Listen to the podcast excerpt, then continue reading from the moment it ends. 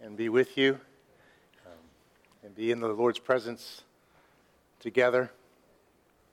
Um, I just, uh, we, uh, the Lord speaks to us in different ways, but we know His Word is the infallible and sure Word of God. But uh, there are impressions that He grants to us at times that we, I think, should heed. And just one thing that struck me as we were worshiping, um, and I felt like I needed to tell you just I just felt like the Lord was reminding me how beloved His people are. And uh, you may be here and be aware of all sorts of different things, and I just felt like the Lord wanted you to know how much He loves you. You are His beloved, and He is glad that you're here uh, with His people in His presence. And he loves to meet with us and to speak to us and to help us. Help looks different uh, sometimes it's encouragement. Sometimes it's just a sense of peace amidst the storm. Sometimes it's correction, even rebuke. Uh, help from the Lord looks all those ways, but it all comes from love and goodness. And, and so we know that He's here to help us because He's good. We're continuing our series on worshiping God together. Uh, and throughout the summer, we're going to be addressing different elements from Scripture of what it means to worship Him together. And today I want to look at the element of the Lord's Supper. Um, so we're going to be looking in 1 Corinthians chapter 11, and we'll be learning from that passage in verses 17 through 34 and applying those to our lives. When I was a little boy, uh, my grandmother uh, was a very, very devout Christian, wanted me to be a pastor. Um, she had set her sights on me, and little did she know I would end up as a pastor. But one thing I used to do, I was about five years old. I have memories of this. I would take a golden chalice that they had. It, um, it wasn't truly golden, it was painted gold. And I would put Necco wafers. Uh, if you're from New England, you know what Necco wafers are those little sugary wafers that look like communion wafers, if you've ever used those for communion. I would put, fill the chalice with Necco wafers, and when my family was all together, I would go around and and give them Necco wafers as if it were communion. Um, I have to say, I didn't know what I was doing. I was just mimicking what I had seen and going with my grandma. I'm sure my grandmother was so pleased to, to see me do that. Um, but I really didn't know what I was doing, but I knew, you know, that was an important part of Christian worship. And I think perhaps in, to some degree, we're all like the five year old me. We don't quite know what's going on, but we know it's important when we celebrate communion. And yet, the Lord wants to teach us about this important part of our worship. This has been an important part of the history of the church since Christ was with us physically.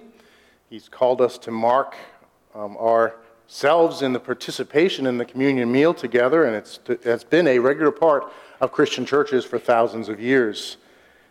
He himself has instituted this practice, so we want to learn and we want to understand. And one of the best places to go is 1 Corinthians chapter 11 and to learn from this section. So let's pray and ask that God would teach us what we're called to as we celebrate the Lord's Supper together. Lord, we thank you for your word. We thank you, Lord, that you don't want to leave us in this place wondering what this is all about, what this or that thing means in it, but you want us to, to feel the impact of this wonderful practice, this wonderful sacrament you've called us to as your people.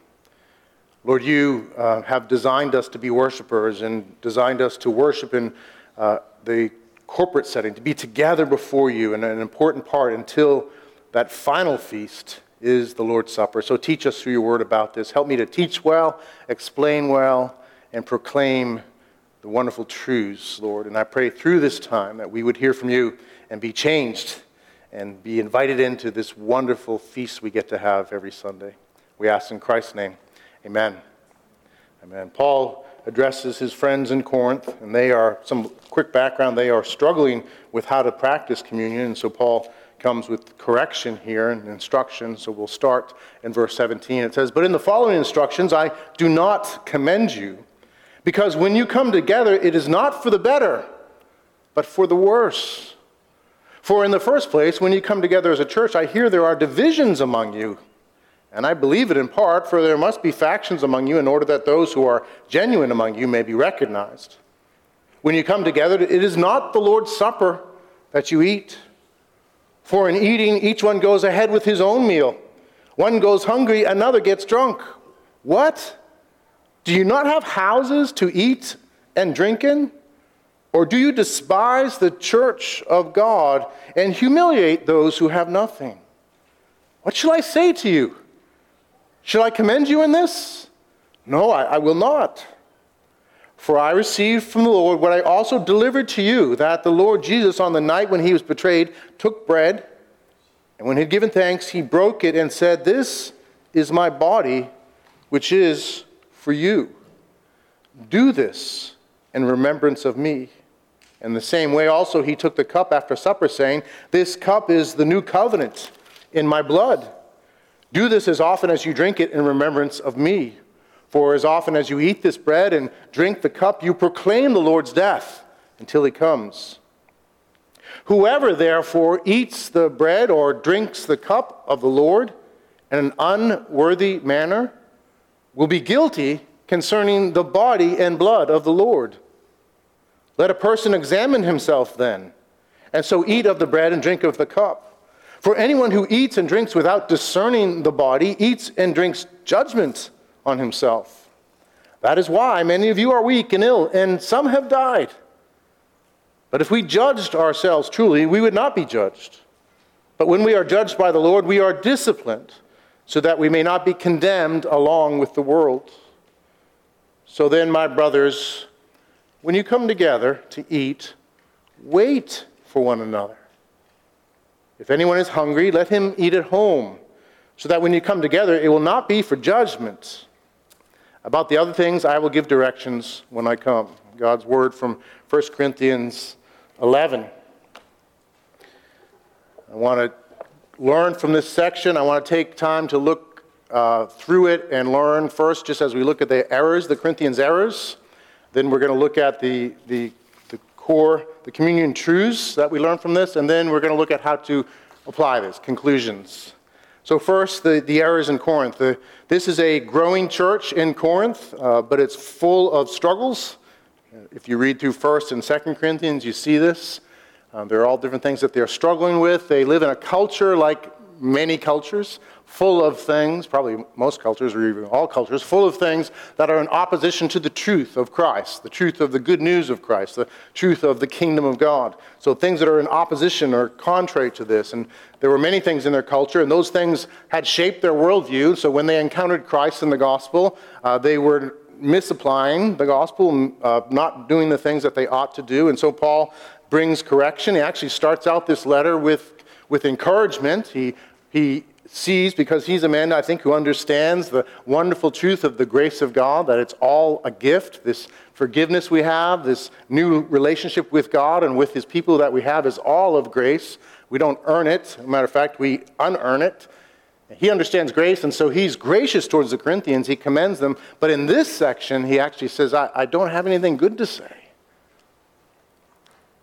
He's very patient with the Corinthians, and in this area, there's some very serious problems.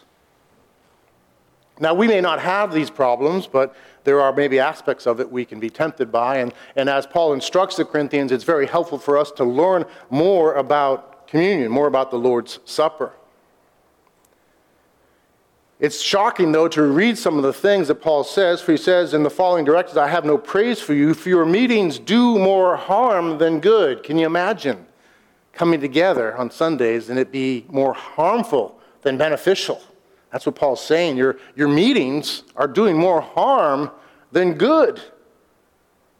What's happening is this church is manifesting its problems in the corporate gathering. There's bickering, factionalism, rebellion, and licentiousness, and it's all having an impact on their corporate worship. And even though Paul has encouragement for them in other ways, he does not in terms of these meetings, and in particular, the Lord's Supper. There's some very serious problems going on, and so he brings a rebuke. It stands in contrast to his affirmation at the beginning of the letter when he says, I, um, I have no praise for you. Your meetings do more harm than good.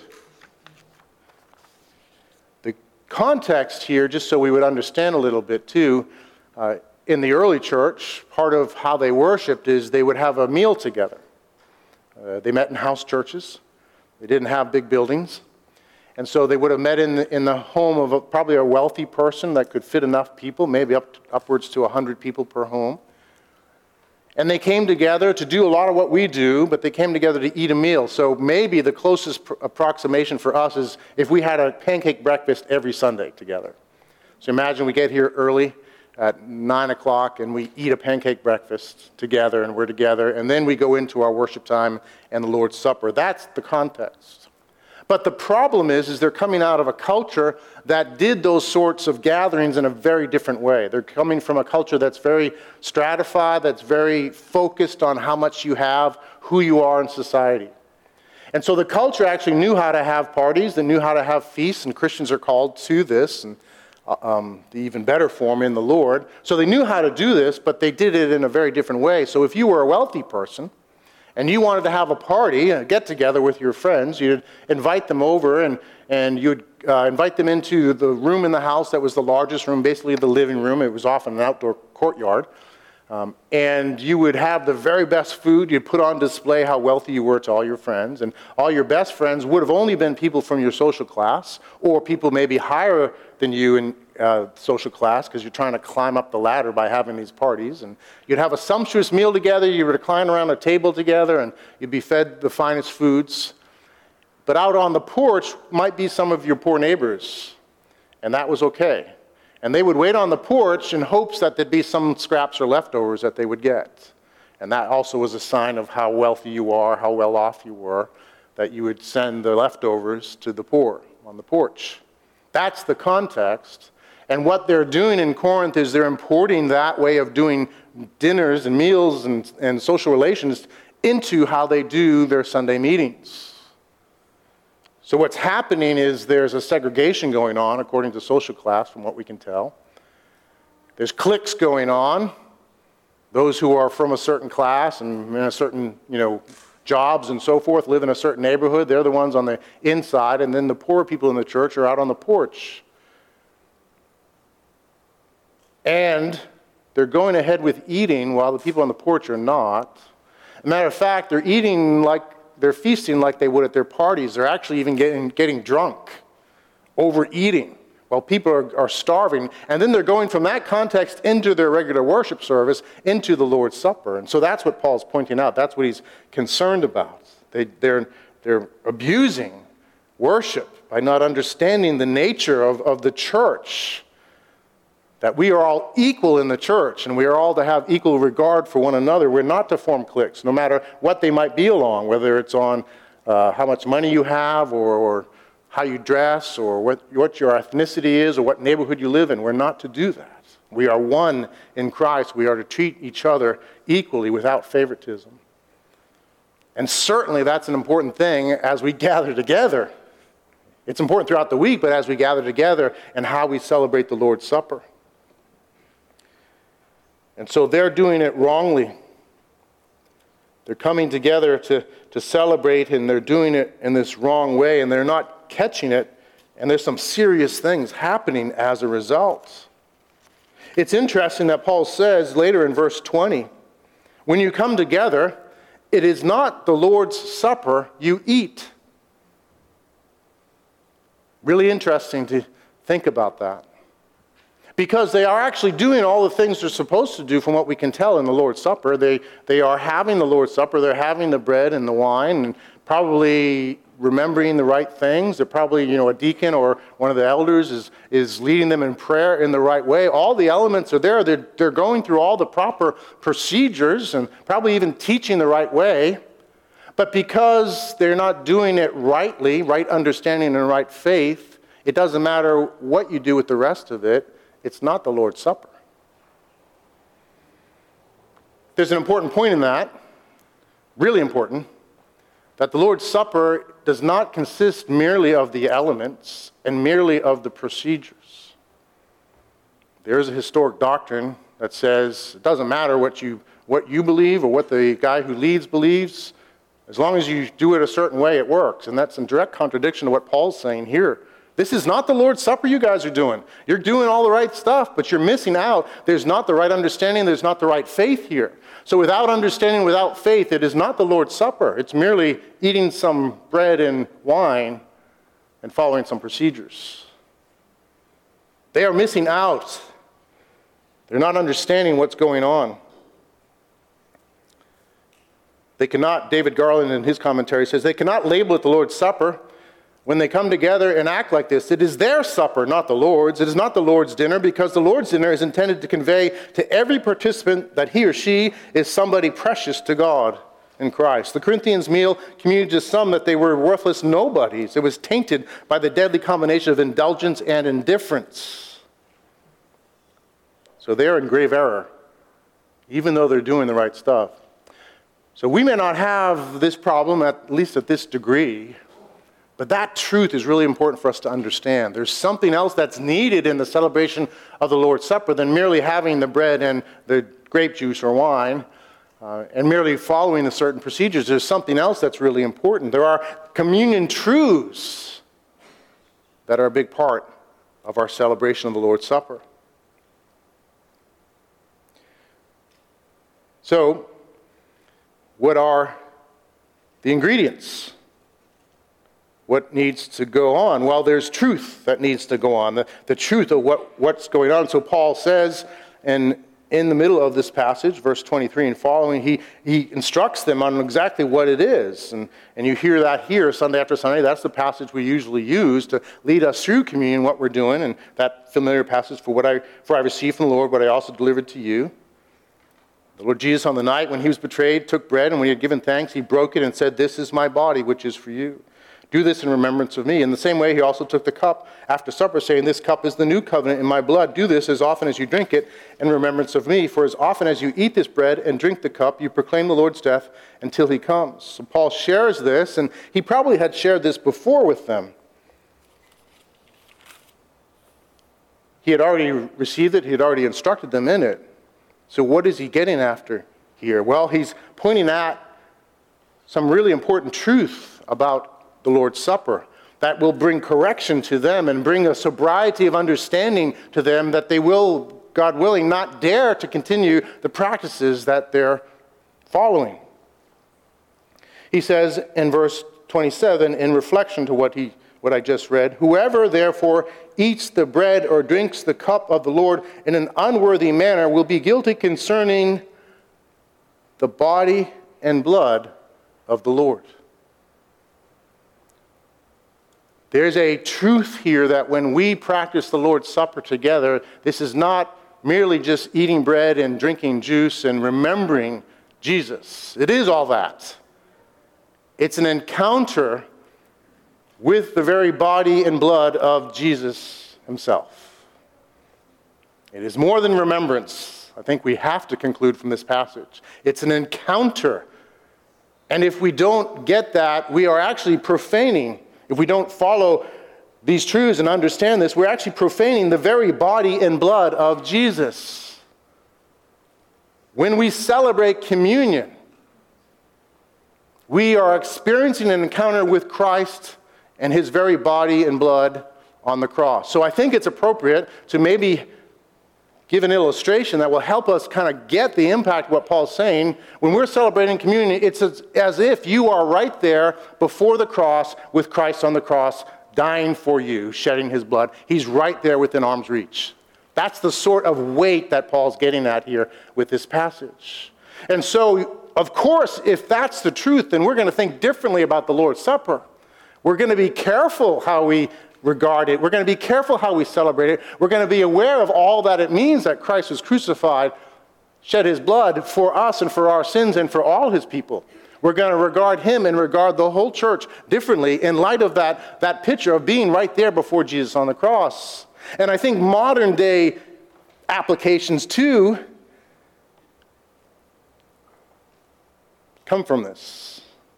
For instance, if you were standing before the actual cross with Christ shedding his blood for you, you're not going to be on your phone texting your friends about what you're going to do after church. You're not going to be sitting there thinking, I can't wait for what Tom Brady's going to do today. Right?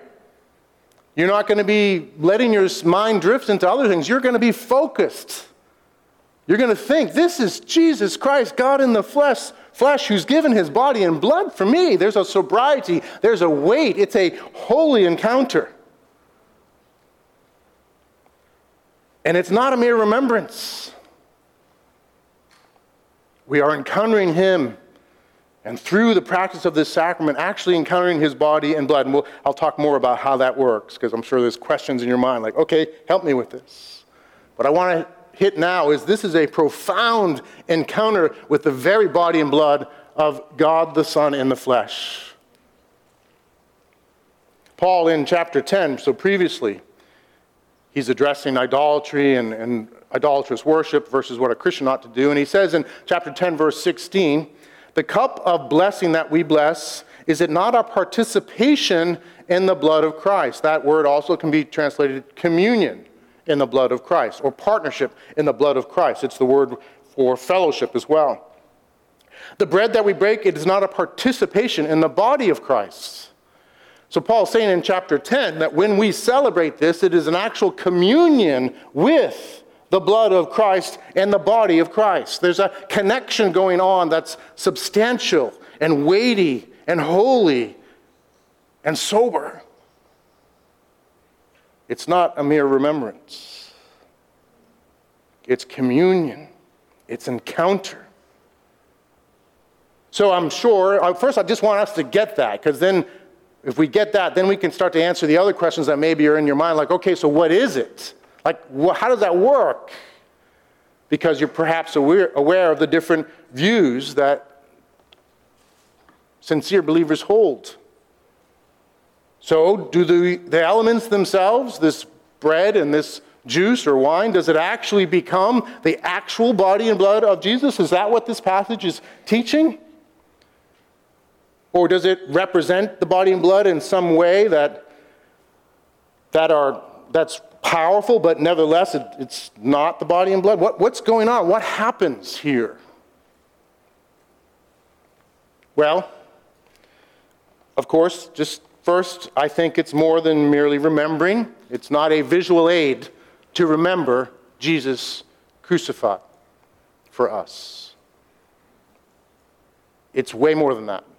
Our passage makes that clear. Our, passage shows us that, that Paul's saying if you do it in an unworthy way, you're guilty of profaning the actual body and blood of Christ.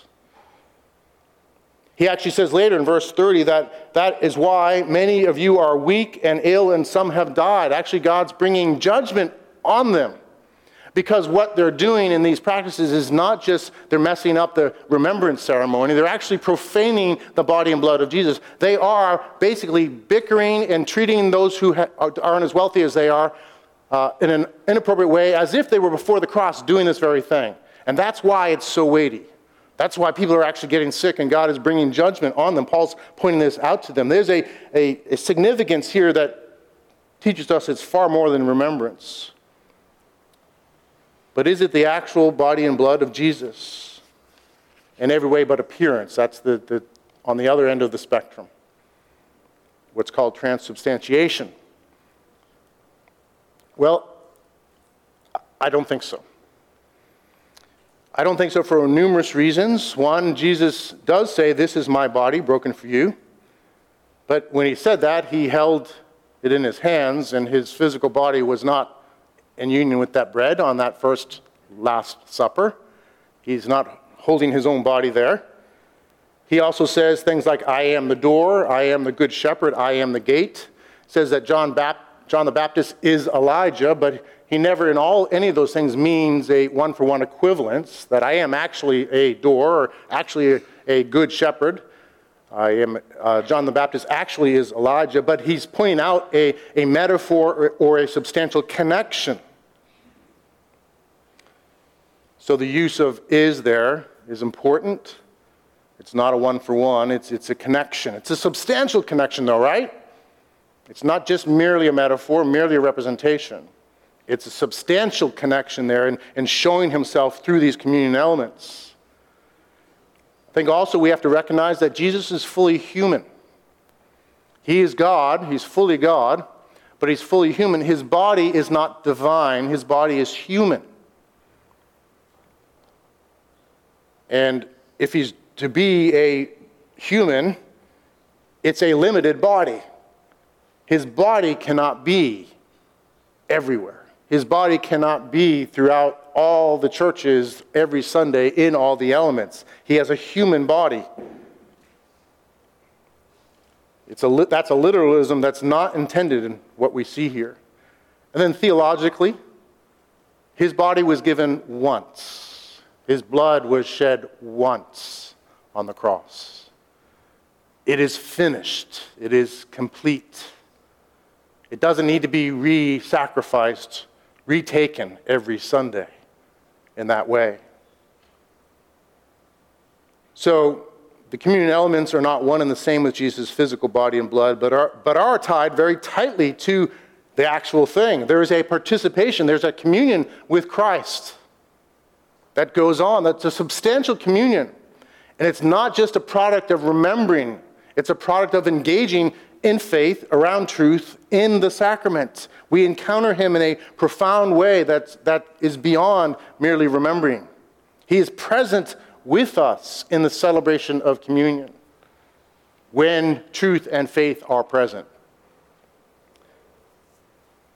So, to do my best to say what it is, the, the sacrament of the Lord's Supper or communion, both those words we, we see right here in this passage, chapter 11, chapter 10.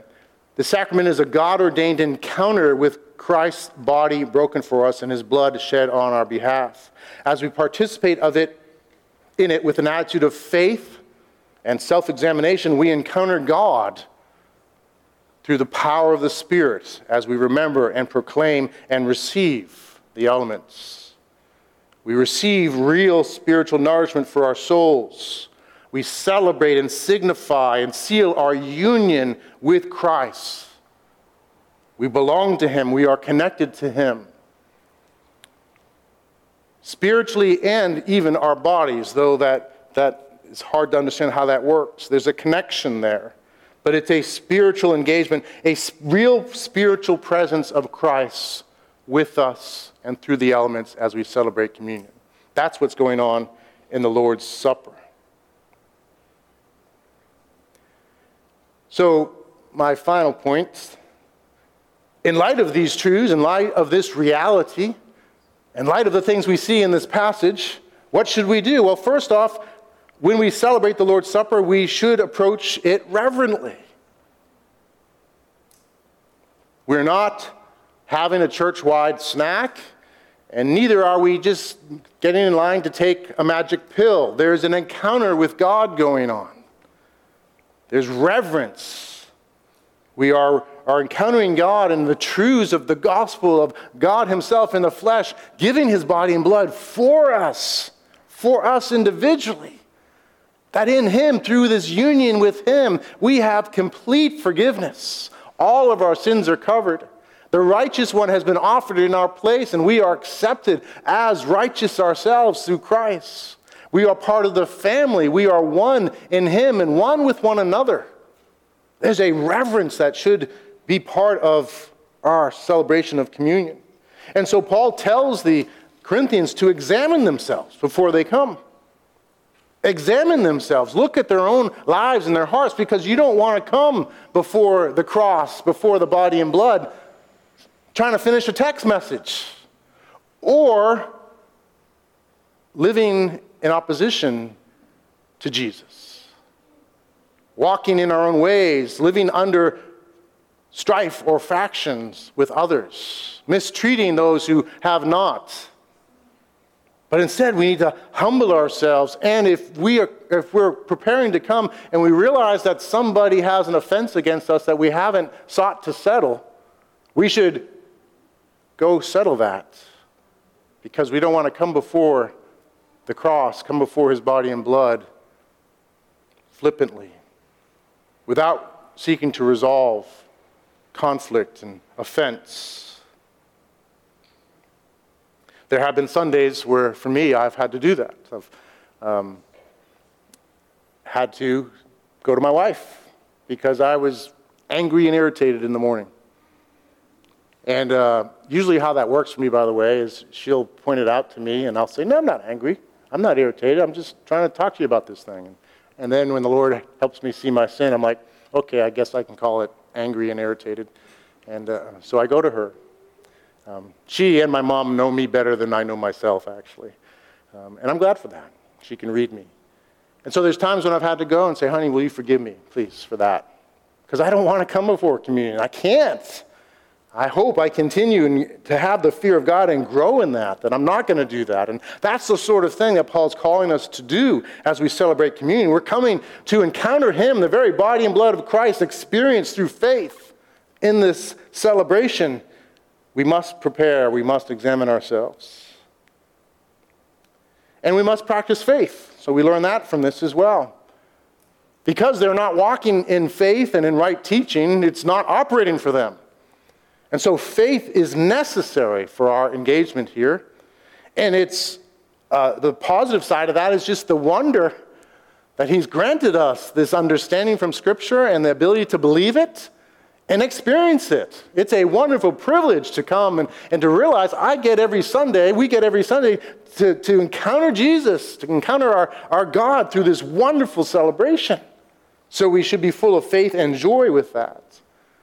Of course, if you don't have faith, if you're not yet believing, it doesn't make any sense to celebrate communion. So we say every Sunday that it's we invite all true, true believers to celebrate. But if you're not yet a believer, we're glad you're here. We think this is a great place to be. We want you to know you're, you're loved, and in, in a sense, you're part of the extended family here.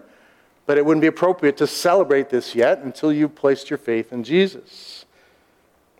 We also ask that parents uh, discern with their own children where they are. And if they're not yet at the place where they understand it and believe it and, and show that in their lives in their little kid sort of way, some fruit in their lives, then, then we don't want to celebrate communion with them yet. And, and if they're ready at that point, actually, the next step should be baptism, even before they take communion.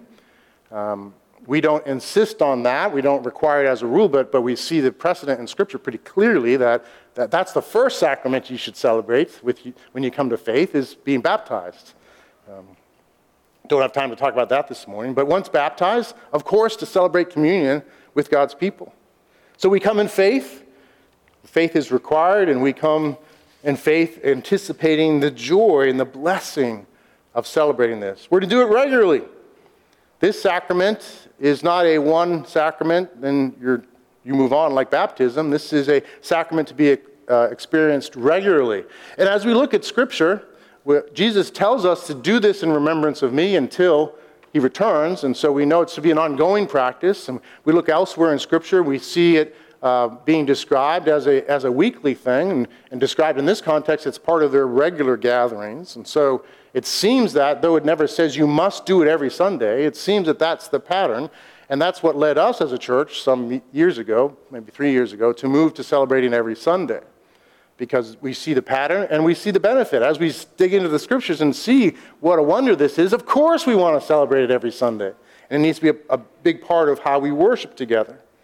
There are other churches that do it less frequently.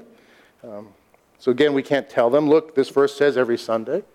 But we don't want to miss out on the opportunity to, to engage this important way to worship. And we're to do it together. This isn't a solo experience, right? That would be kind of the error of the Corinthians, thinking that you know we can ha- the rich people can have communion up over here in the living room, while the poor people have their stuff out on the porch. It's like no, no, no. This is together as God's people.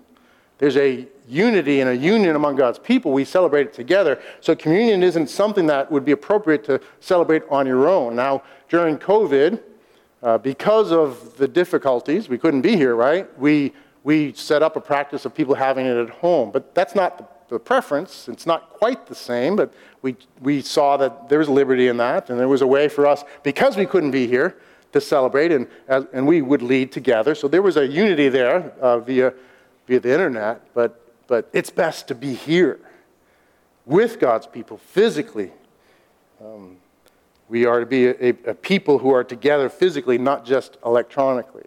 And so that's our our preferred ways to be here together, to celebrate it together, to celebrate it with all of God's people across the spectrum from all the different backgrounds that we come from.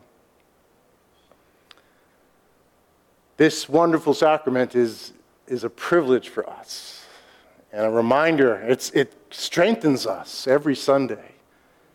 and the profound truths that it brings.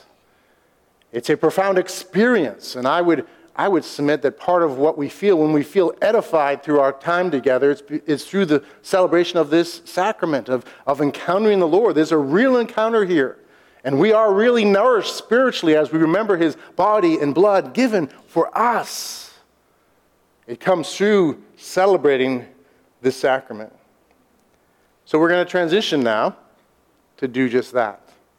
And maybe as a result of hearing this, you're realizing, I need to make some changes.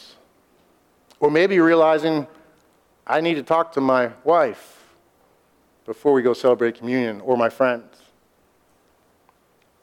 Let's take time, if we need to do that, to do that now. Um, as the band comes up and as we sing that song, if you need to turn to somebody and, and say something or you need to wait, that's, uh, that might be the right thing to do. But if I could invite the music team to come up, um, and Toby will come up and transition us. Let's, let's celebrate communion together. Let us prepare, let us encounter our glorious God through this wonderful sacrament.